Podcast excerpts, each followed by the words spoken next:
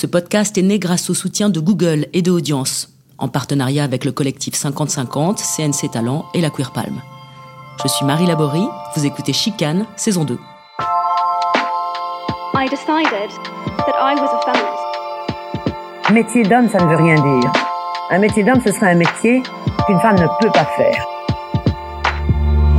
Être femme, ce n'est pas une donnée naturelle. C'est le résultat d'une histoire. Beaucoup plus de réalisatrices prendront leur juste place. Il est normal que je sois en mouvement pour être libre.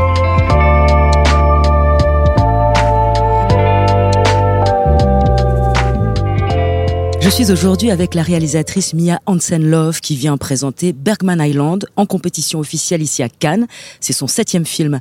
Elle avait obtenu le prix Louis Deluc du premier film en 2007 avec Tout est pardonné et le prix spécial du jury Un certain regard pour Le père de mes enfants en 2009. Bonjour Mia Hansen-Love. Bonjour. Merci d'être avec nous. Alors dans votre film, Chris, le personnage central et réalisatrice, elle écrit un film et ce moment de l'écriture est difficile, on le sent bien pour elle. Comment vous vous sentez, vous, ici à Cannes, une fois que ce film, un film est fini et que vous allez le montrer Je me sens pas de la, la même façon quand je vais le montrer et quand je l'ai montré. Au moment où vous me parlez, je l'ai montré, donc je me sens beaucoup mieux quand même. Euh, le- le- la veille ou le jour même, c'est des moments plus, plus compliqués. Non, mais c'est une, c'est une, euh, c'est quand même une- une- un soulagement euh, immense. Ce film était en plus fini euh, depuis euh, bien plus d'un an. Euh, il était fini en mars 2020, enfin quand la pandémie a commencé, donc euh, de pouvoir enfin le laisser vivre sa, vie, c'est quand même, euh, c'est quand même un grand, un grand bonheur. Bien que je dois dire que j'ai- pas, j'ai pas détesté le fait que le film reste aussi avec moi longtemps parce que c'est un film qui compte énormément pour moi. Et quand on sort les films, on, les laisse aussi vous échapper, vivre leur vie. C'est un moment de deuil d'une certaine façon. Donc euh, voilà, un sentiment paradoxal. Alors je vais revenir à ce personnage de Chris euh, qui est incarné par la comédienne Vicky Krieps. Et vous ne cachez jamais que dans vos films, il y a une grande, grande part d'autobiographie, en tout cas qui sont inspirés de faits qui font partie de votre vie. Chris, elle a donc du mal avec ce moment de sa vie, on le voit bien, avec le fait de créer à ce moment-là, le fait de vivre en couple avec un homme qui fait le même métier qu'elle, euh, le fait d'avoir une fille, de partir pour pouvoir travailler, de la quitter, de la quitter à ce moment-là, d'avoir une vie de femme en fait et de mère. Alors avoir une vie de femme, de mère et faire des films, est-ce que c'est une question? Oui, c'est une question. Je, crois que c'est plus une question que d'avoir une vie d'homme et de faire des films, par exemple. Je pense que de dire ça euh, euh, n'est- pas forcément s'en plaindre, mais reconnaître un fait objectif, euh, on peut y apporter d'infinies nuances. on peut trouver certainement des contre-exemples, mais, je crois que faire des enfants et des films, c'est c'est quelque chose de, de pas simple et qui est un sujet que je trouve intéressant de- d'explorer. c'est pas forcément le sujet du film dans le sens où le film ne fait que l'effleurer, euh, en parle euh, en, en pointillé, l'évoque euh, en pointillé, mais, mais, mais oui, je crois que c'est là. On sent en tout cas que cette île de Foro, je le dis bien, Foreux. Foreux, j'ai dit à l'envers, donc l'île euh, de Bergman, où a vécu Bergman, cette île va la changer en fait. De quelle façon?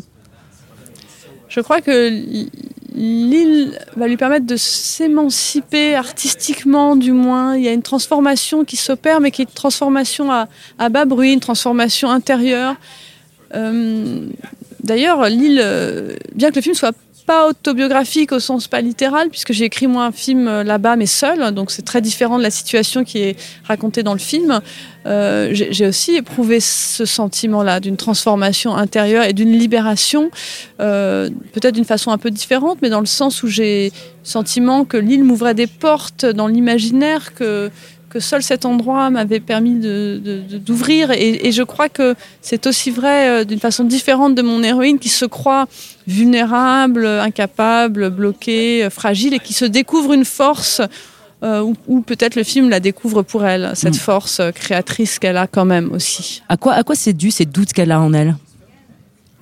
Je crois que c'est une question de personnalité. euh, Est-ce que c'est quelque chose de proprement féminin? Je ne sais pas. Je crois que tout le monde doute, enfin que tous les artistes doutent, plus ou moins, plus ou moins consciemment. Euh, elle, chez elle, ça prend cette forme-là, explicite. Euh, au fond, peut-être que Tony doute aussi, mais qu'il ne l'assume pas de la même façon, ou qu'il a refoulé ses doutes, ou qu'il les garde pour lui.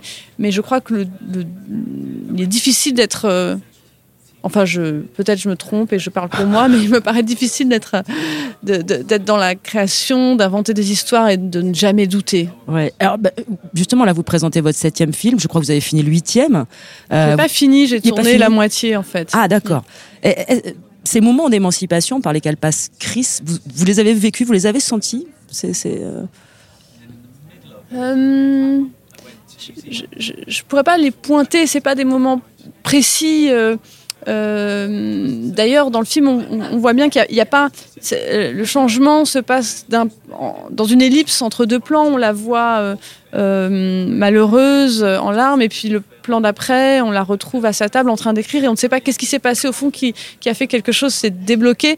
Ce processus-là, il reste assez mystérieux pour moi, mais oui, j'ai le sentiment, en tout cas, d'avoir progressivement, au fil du temps, appris à, à faire avec mes fragilités sans qu'elles me paraissent, sans qu'elles me tétanisent. C'est-à-dire que j'ai longtemps pensé qu'il n'y aurait qu'un seul film et puis qu'un deuxième film et que enfin que chaque film était une sorte de miracle arraché au néant Euh, il, a, vraiment fallu que j'en sois à mon septième ou à mon huitième film pour commencer à me dire que peut-être j'allais faire d'autres films après.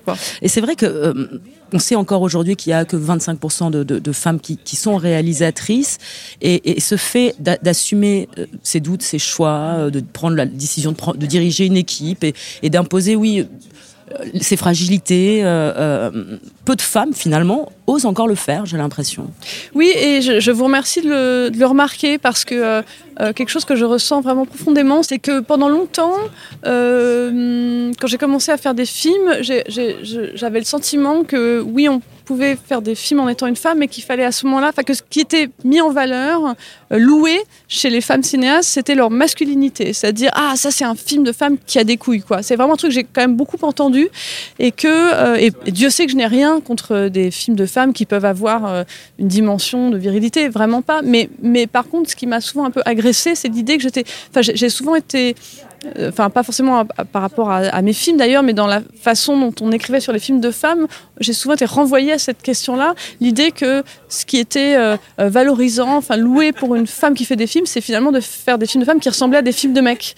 Euh, et et réciproquement, on m'a souvent reproché, enfin j'ai souvent eu l'impression que ce qu'il pouvait y avoir de fragilité assumée dans mon cinéma n'était pas une chose euh, euh, facile à, défendre euh, et, et peut-être c'est en train de changer enfin je, je, je n'en sais rien mais, mais en tout cas oui je, je, euh, je- je- j'assume euh, pleinement euh, pas seulement d'être une femme cinéaste mais d'être une femme cinéaste avec cette fragilité et cette vulnérabilité qu'on associe au féminin Euh, et je n'ai pas euh, non je n'ai pas honte de ça et j'ai, j'ai pas envie de faire des films de, de, de mecs je fais pas je veux pas non plus faire des films de femmes j'essaie juste de faire des films qui me ressemblent qui soient euh, juste par rapport à la personne que je suis avec euh, ses doutes ses faiblesses ses fragilités Euh, comment vous avez vécu, vous, ces, ces trois dernières années où, du coup, effectivement, la question de la parité est revenue beaucoup sur le devant de la scène? Co- Comment vous l'avez observé, ce mouvement-là, du coup?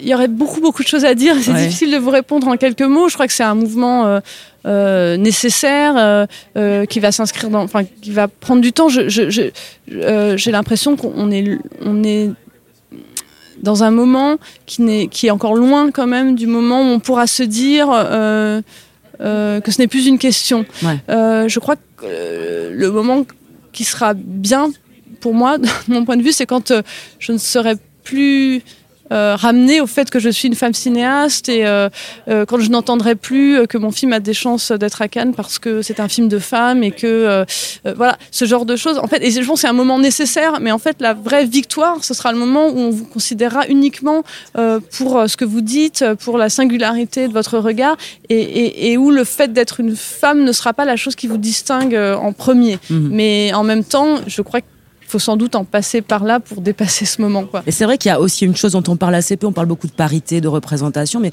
ce qui est, peu noté aussi, c'est que les femmes, en tout cas réalisatrices, qui ont fait ce pas-là, qui ont osé assumer tout ce dont vous parliez tout à l'heure, elles ont toujours des beaucoup plus petits bud- budgets. Et ça, vous savez ce que c'est que d'avoir des films avec des budgets plus petits, que c'est pas que lié au fait que vous soyez une femme, on est bien d'accord, hein, mais c'est une chose importante. Oui, alors je sais pas, parce que je, moi je, je suis pas experte de cette question, mais mes films sont toujours un peu sous-financés, euh, mais ça tient aussi, et je, ça, ça me ramène à ce dont je vous parlais avant, au, au- au fait que je fais des films qui sont pas dans euh, un genre euh, qui permet ce financement plus confortable. Et je crois que la, la, la sensibilité propre de mes films est féminine, mais ce féminin, on peut le trouver aussi dans des films d'hommes, évidemment. Mais cette sensibilité-là, euh, c'est-à-dire c'est les nuances, qui, qui, la complexité qui, qui est au cœur de mes films, est en lien avec le fait que les, que les films soient fragiles en termes de, de financement. Ouais. Merci beaucoup, Mia à On va vous vous. laisser continuer cette, cette journée euh, vous parlez de votre film. Bravo et merci. Retrouvez tous les épisodes de Chicane sur vos plateformes habituelles. Ce podcast a été imaginé par Iris Bray et Maxime Rosniewski, produit par Pardi Productions. Au son, Morgane Lafort et Michael Kandelman. Si vous avez aimé cet entretien, n'hésitez pas à le partager et à lui mettre des étoiles. À bientôt et bonne projection.